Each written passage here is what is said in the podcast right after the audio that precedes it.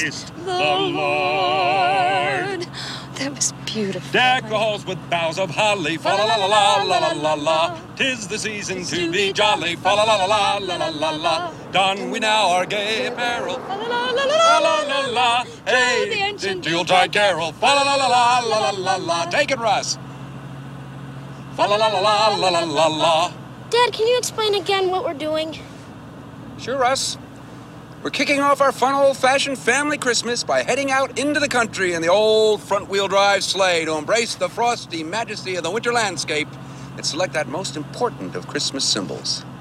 We're not driving all the way out here so you can get one of those stupid ties with the Santa Clauses on it, are we, Dad? No, I have one of those at home. What we're looking for today is the Griswold family Christmas tree.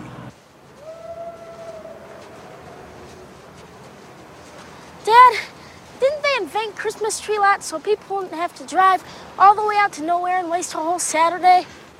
They invented them, Russ, because people forgot how to have a fun, old-fashioned family Christmas and are satisfied with scrawny, dead, overpriced trees that have no special meaning. My toes are numb. You see, kids, this is what our forefathers did. I can't feel my leg. They walked out into the woods, they picked out that special tree, and they cut it down with their bare hands. Mom, I can't feel my hips. Clark. Yes, honey? Audrey's frozen from the waist down. Oh, that's all part of the experience, honey. There it is.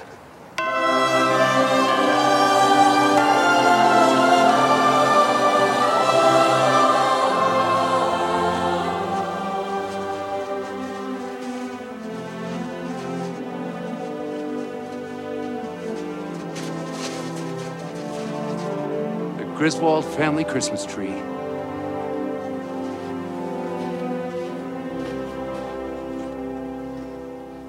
Isn't it a little big? It's not big, it's just full. Dad, that thing wouldn't fit in our yard. Not going in our yard, Russ. It's going in our living room.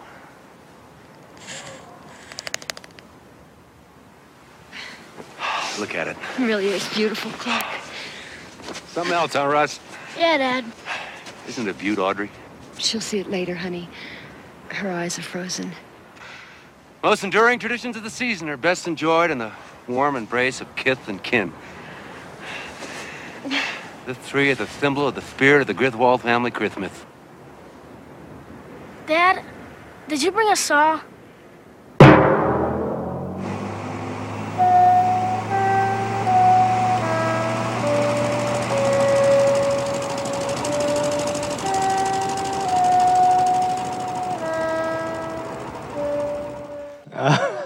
Come on now. Yeah. So widely seen, if you look at the, I don't know who the movie experts are out there, but they, you know, when they're making their top, you know, lists of like the greatest Christmas movies of all time, Christmas Vacation somehow makes the list. It's up there. It's like a, you know, White Christmas and It's a Wonderful Life. And Charlie Brown Christmas, and then Christmas Vacation somehow gets in there. And while, listen, I think it's a great movie, and I would just say this, just for clarity, it's not a pastoral endorsement of that, right? If you watch the unedited version, you're gonna find it being a little bit crass, just like basically everything else that comes out of Hollywood. But it is endearing to people because of one reason: it's got a man who is on a desperate quest to experience, he'll do whatever it takes to experience the spirit of Christmas and to get his family to all have it and to experience it and for that to be the pursuit. And so he's going for gold in that. And I think we can all, in some way, even identify with the value that we have for this season being the spirit of Christmas. I don't know if you've ever even said that phrase before, spirit of Christmas. But when we talk about that, there's some question about like, well, what is the spirit of Christmas? You might even have like Christmas cards that say that, or inviting people into the season, or the spirit of Christmas. But what does that actually even mean? You can do a search. I certainly did a search on the internet, which can be dangerous. But I did a search just trying to ask the question, okay, well, what does the world actually think the spirit of Christmas is? And you'll hear a ton of different ideas about what the Spirit of Christmas is, but there was actually one place in which they think kind of the beginning of the Spirit of Christmas came, and speaking ironically of movies and stories, a lot of people actually believe the concept came out of the Spirit of Christmas, came from this extension of Charles Dickens' classic, A Christmas Carol, in which, of course, the story about Ebenezer Scrooge, who is, against all of the things. It's the Spirit of Christmas is effectively the opposite of the bah humbug, so to speak, attitude towards life. And so it's centered on that character and the transformation he goes through by being accosted by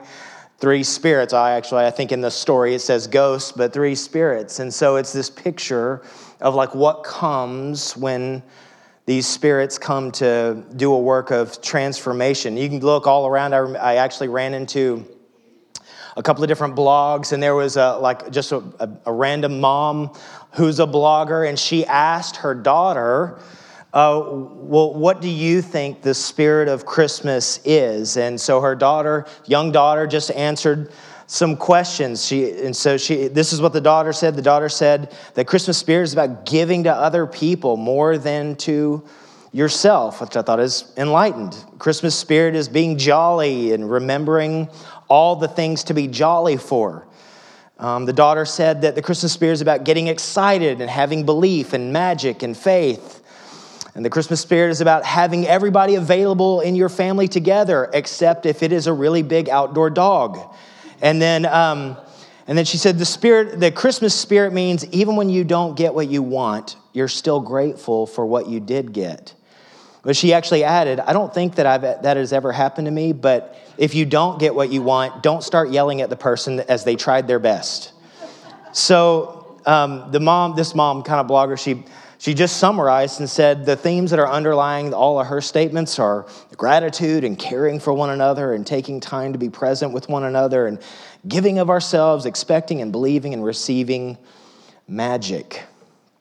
Listen, I'm the first person. I love Christmas season. I love the celebrations. I love the decorations. We do it here. We've decorated here. Believe in generosity and all of those things wholeheartedly, putting up lights at the house and doing all the things. I've got a playlist on my phone that my kids will tell you is woefully outdated of all the Christmas music that I grew up with and love. And we do all of those things because we desire to experience something. For a month, we want to have something happen in our hearts. And we value it, and we get ready for it, and we prepare for it, and we create parties around it. We do all kinds of extra things so that we can obtain and experience this Spirit of Christmas. In fact, I think a lot of people lament that we experience this kind of once a year, but then after that, it kind of goes out the window a little bit. In fact, if you actually read the Charles Dickens story, Ebenezer Scrooge himself says, I'll honor Christmas in my heart and try to keep it all the year.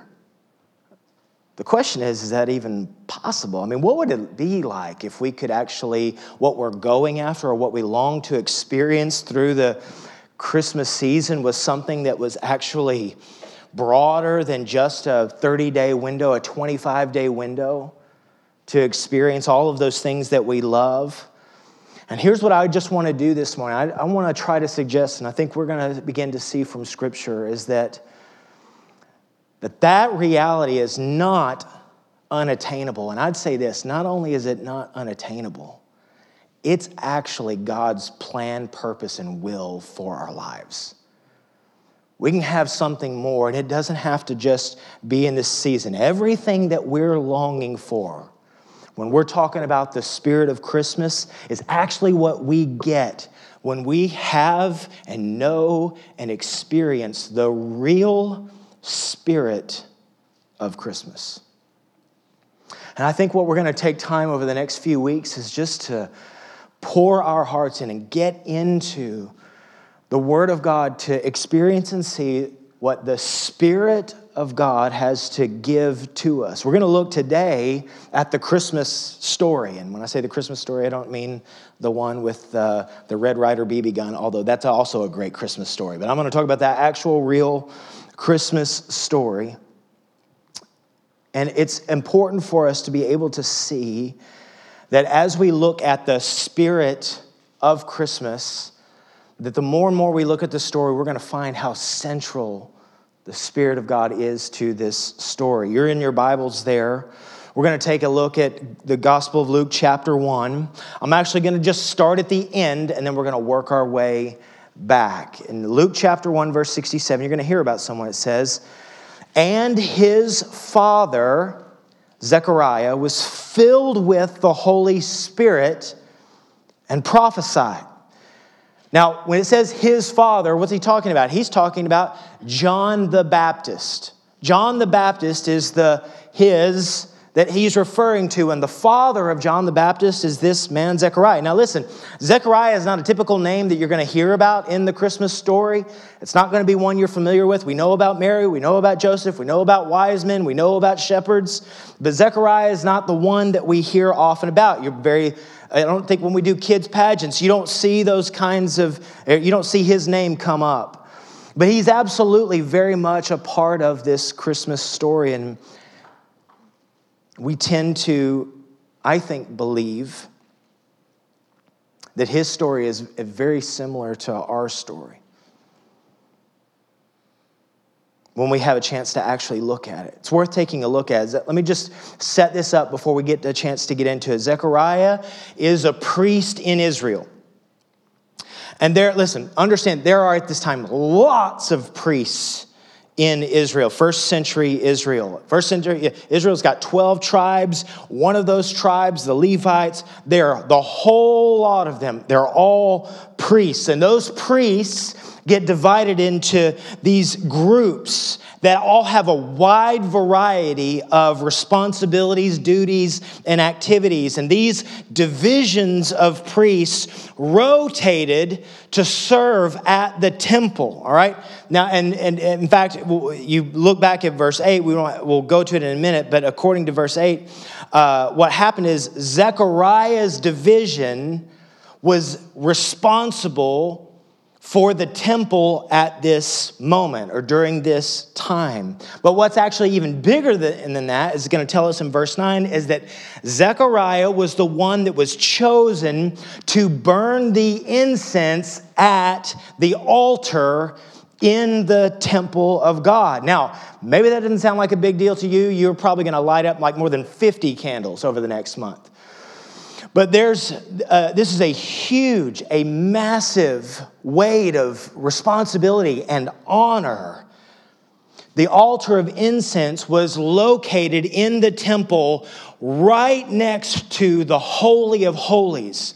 In the Holy of Holies is where the Ark of the Covenant sits and where the presence of God resides. When I say Ark of the Covenant, as in like Raiders of the Lost Ark, right? This is the a piece of furniture, if you will, that held the Ten Commandments. This is where the presence of God is residing, and only the high priest was able to enter into the Holy of Holies, and he could only do that at one time a year on Yom Kippur, the Day of Atonement.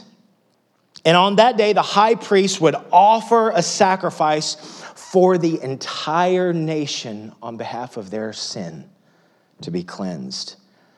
Holy of Holies is that place where God's presence, it's awesome. And actually, it was so awesome that what they would do is they would tie bells around the ankle, around the feet of the high priest as he went into the Holy of Holies to make atonement for the sins of the people. And the reason they did that is they could hear him continuing to move around, because if and when he did anything wrong before the holiness of God, not in alignment with the beauty and the majesty and the purity of this God of the universe, that he would drop dead. And they would no longer hear the jingle, and they would have a rope tied around his leg to be able to pull him out of the Holy of Holies. It ought to just, maybe for a moment, send a shiver down your spine. This holy God we serve, who is so radical in love and so radical in righteousness. There was this hunger to be with the presence of God, but it was held within behind this veil. And in fact, the Holy of Holies had a massive thick veil between the rest of the temple and its place.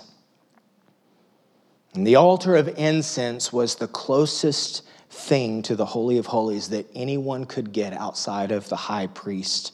The closest anyone could get to the presence of God. In fact, if you had this honor, you were considered highly favored by God, chosen by God, incredibly rare, like literally a once-in-a-lifetime opportunity. And Zechariah has been given this moment. And so in Luke chapter 1, you can just flip back to verse 10. We'll pick up the story. Luke chapter 1, verse 10. And the whole multitude of the people were praying outside at the hour of incense. And there appeared to him an angel of the Lord standing on the right side of the altar of incense. And Zechariah was troubled when he saw him, and fear fell upon him, which is kind of the ancient way of like, he's working hard not to lose control of his bodily functions here, okay? Now listen, I've never seen an angel personally. Never have. But I know that angels are real because of God's word. I've spoken with people who have seen or have been visited, actually seen that and been visited by an angelic visitation. What I know from this and from Scripture is that angels are not cute little chubby babies with tiny wings, okay? Let me just say that. When you read the story of angels throughout the Scripture, they are massive, foreboding. They are expressions of this glorious, beautiful God.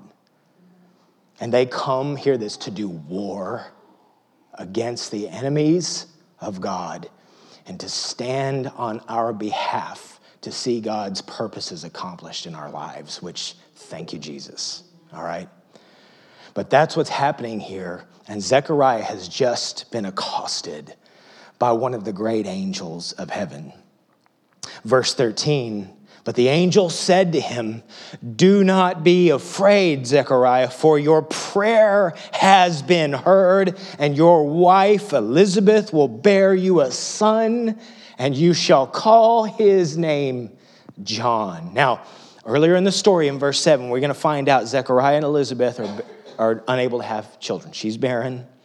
And my guess is they had given up on that prayer. They'd prayed and prayed and prayed and asked, and it wasn't happening for them. And the angel tells Zechariah that his son is going to be the one who's going to come in the spirit of Elijah.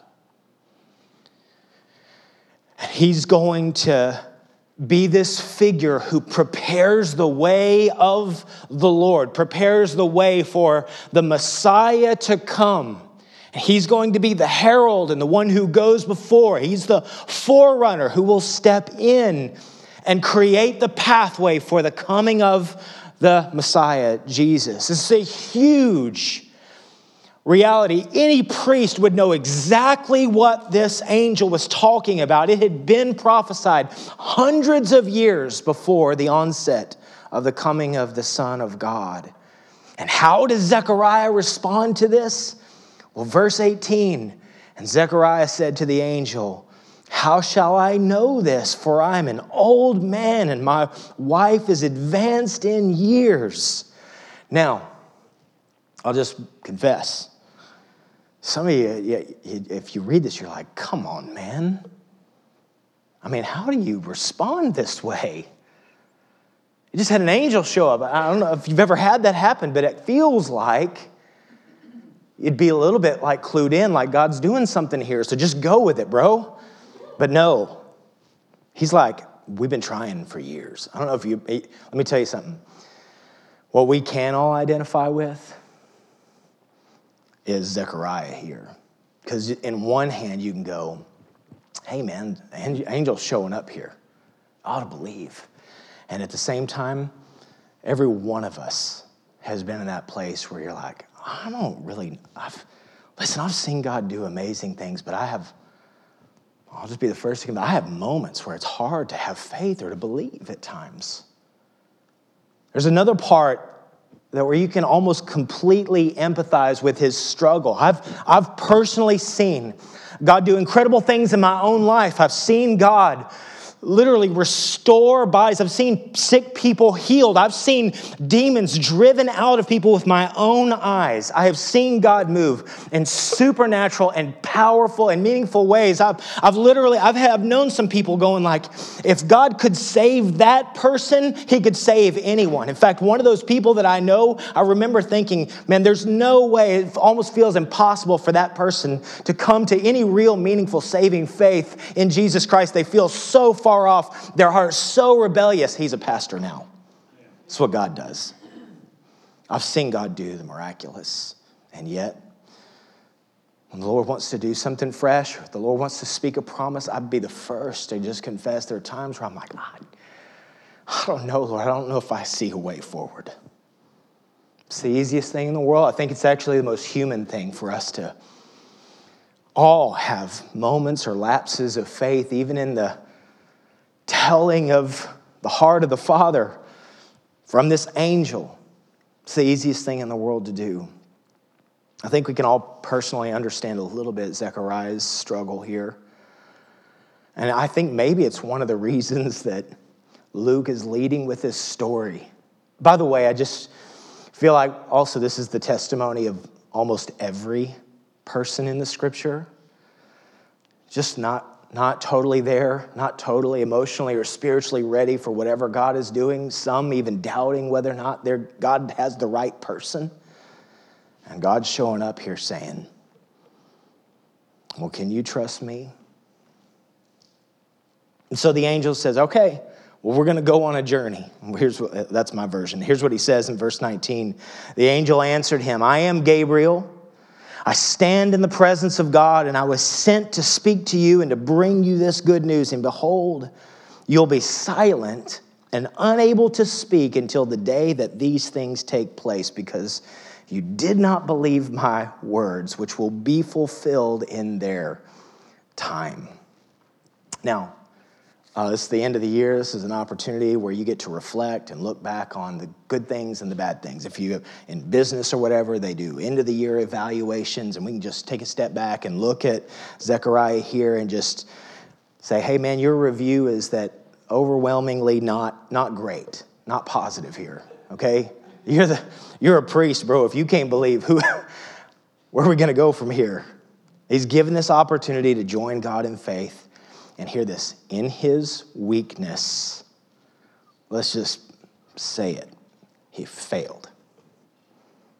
Just fell short. I think even every one of us can, as we look at this passage, you might even go, well, or I don't know, I do. Pastor, I've failed before. In fact, I'm kind of amazed that I can speak right now. I don't know if you ever felt that way, like, I think there are times in my own heart, I'm like, how's the Lord allowed me to speak?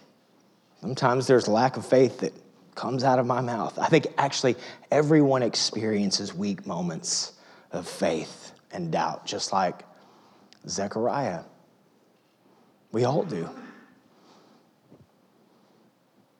And we all know we have moments where we just flat out miss it, and we failed probably in our minds in ways that are maybe even harder or worse in the way that Zechariah himself has failed in this moment. And yet this man's going to continue to step forward, unable to speak for the next 9 months. And I'm assuming he made an adjustment. At some point he decided, this is my new lot in life. Not going to be able to speak until the day he receives the Spirit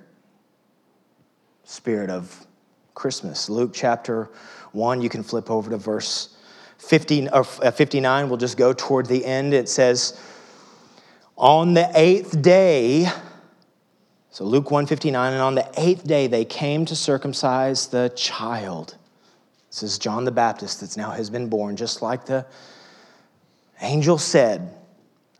They'd have to call him And they would have to call. They would have called him Zechariah after his father.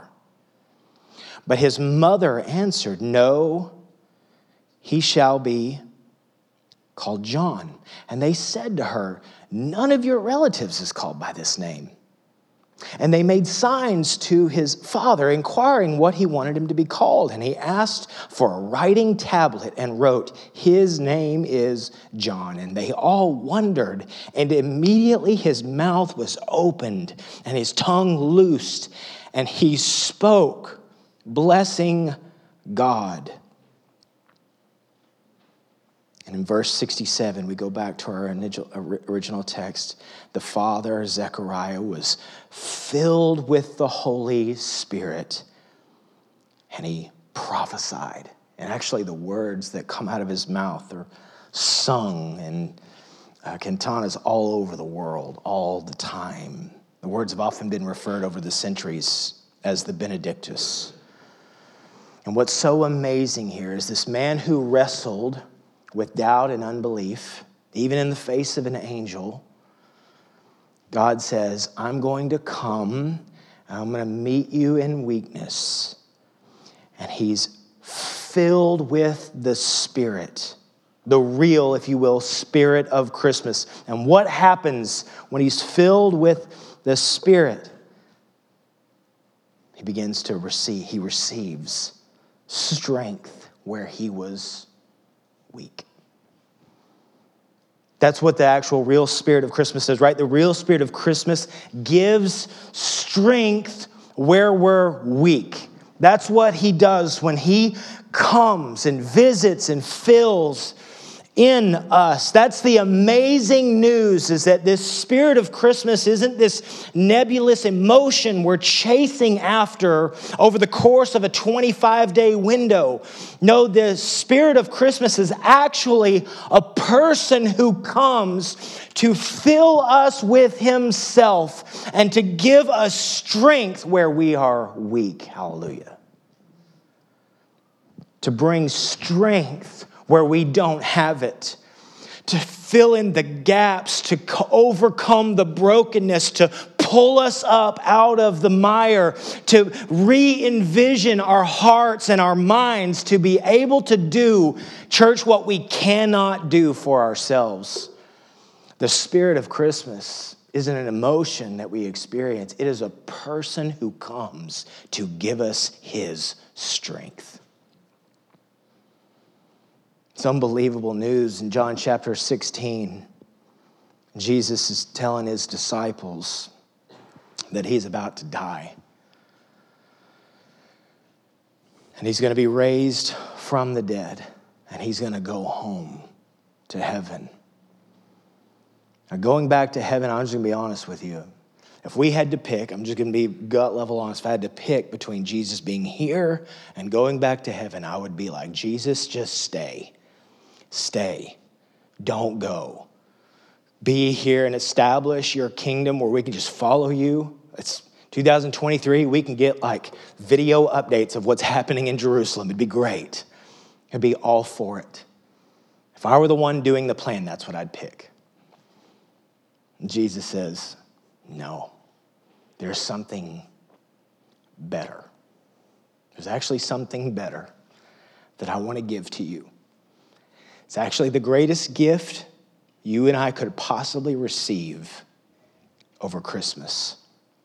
John 16, verse 7, he says, "I tell you the truth, it is for your good that I am going away.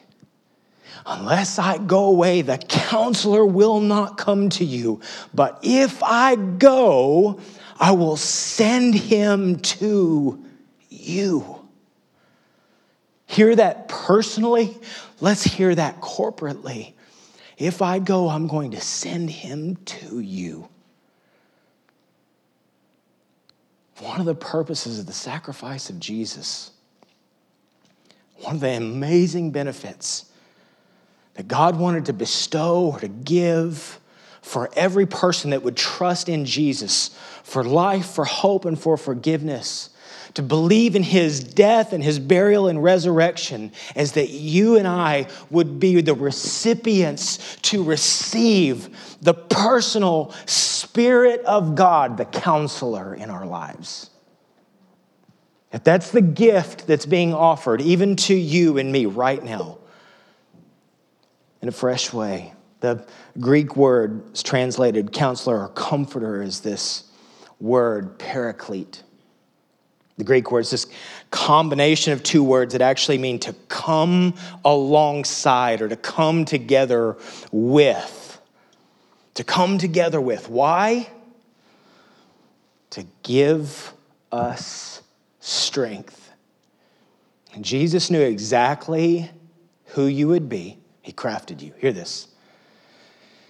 He knows exactly, even right now, what you need. He knows exactly what you're going through. He knows exactly what your struggle is. He knows exactly what you're facing. What are the challenges? He knows what you are celebrating right now in your life. He knows what you are dreading that's in front of you. This God of the universe knows it all. And it seems like it would just be better to have Jesus on the planet. But he said, no, it would be better for me to go because I have a gift for you. My presence alive in you right now. So that whatever's going on in your world, you have a friend. You have a leader. You have a counselor. You have a comforter. You're not alone. And honestly, when you think about the truth of the scripture, I think the presence of God being here present is better than a video feed of what Jesus might be doing on the earth. Jesus is here. It's his Spirit alive in everyone that's willing to call on him. We're not alone. You have the greatest gift you could possibly receive, the presence of God. In you, with you, in me, with me. That's what he wants for us. Hear this, is to live life with us and in us as we trust Jesus. Why? So that we could live not just, hear this, regular, ordinary, everyday lives, but live lives the way God originally designed them, to go beyond normal lives that are strong despite even our own weaknesses. How amazing is that? I could make a laundry list of my weaknesses, and yet I've been offered the Spirit of God who is strong and can bring strength. On the day of Pentecost,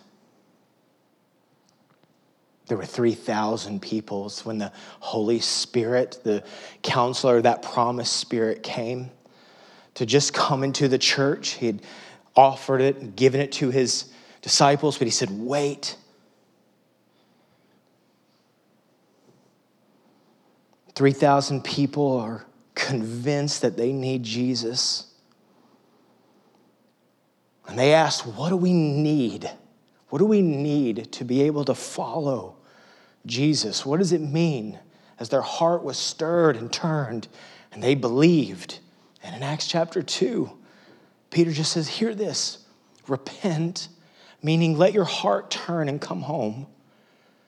So repent and be baptized, every one of you, in the name of Jesus Christ for the forgiveness of your sins. And here, there's what he says, and you will receive the gift of the Holy Spirit.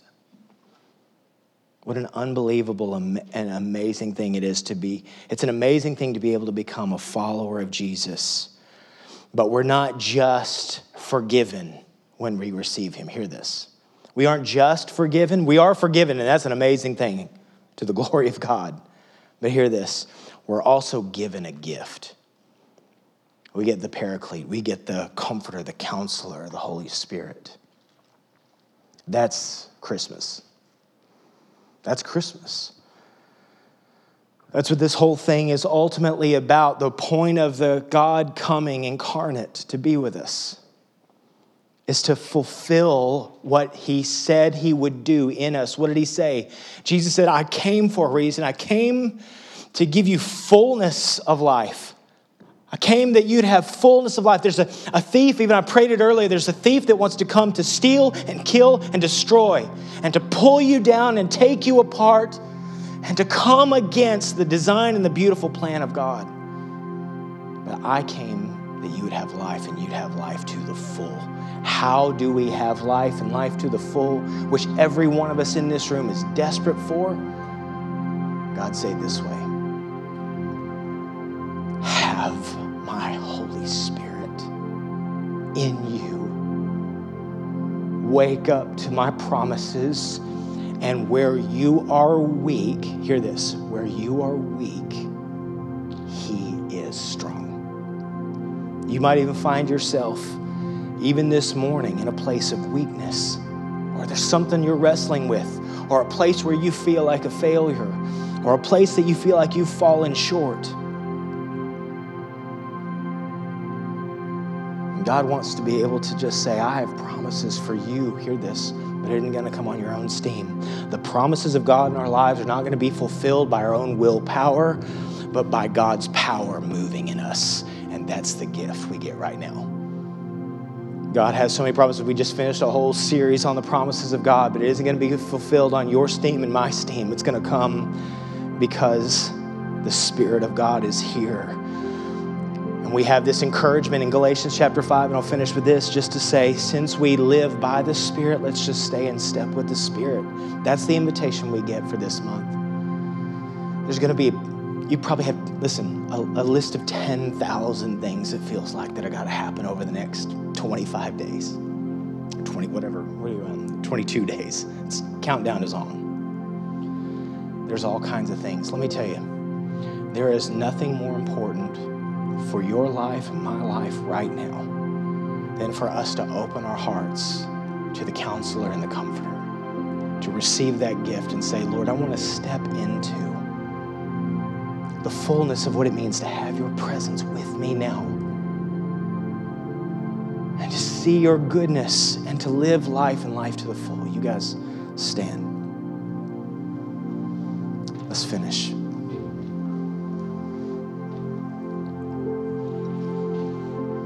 I'm going to pray together. And some of you just are like, I need strength that I don't have. In fact, that's probably most of us. You might have something in your heart or in your mind or in your life where you're going, look, I need strength that I do not have. Would you just ask now the comforter, the counselor to come and give you strength? I feel weak. I am weak, and I have need. I need you, Spirit of God. Would you just tell him that?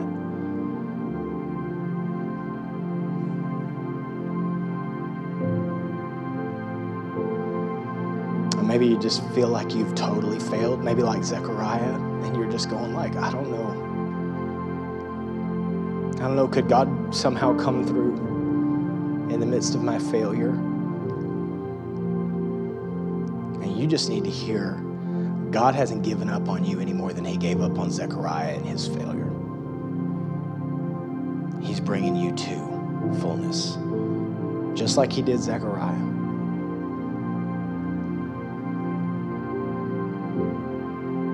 Or you might even be here and you're like, you're talking about this spirit, but I don't know what that is.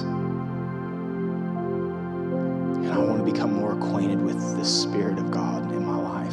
Would you just ask him? Would you invite him to start teaching and training your heart? Or you just might be here saying, oh, listen, I want to stay in step with the Spirit over this next month. I don't want to go bonkers with all the things. Of course, there's stuff to do and parties and family and all the stuff and Christmas Eve services and all the things.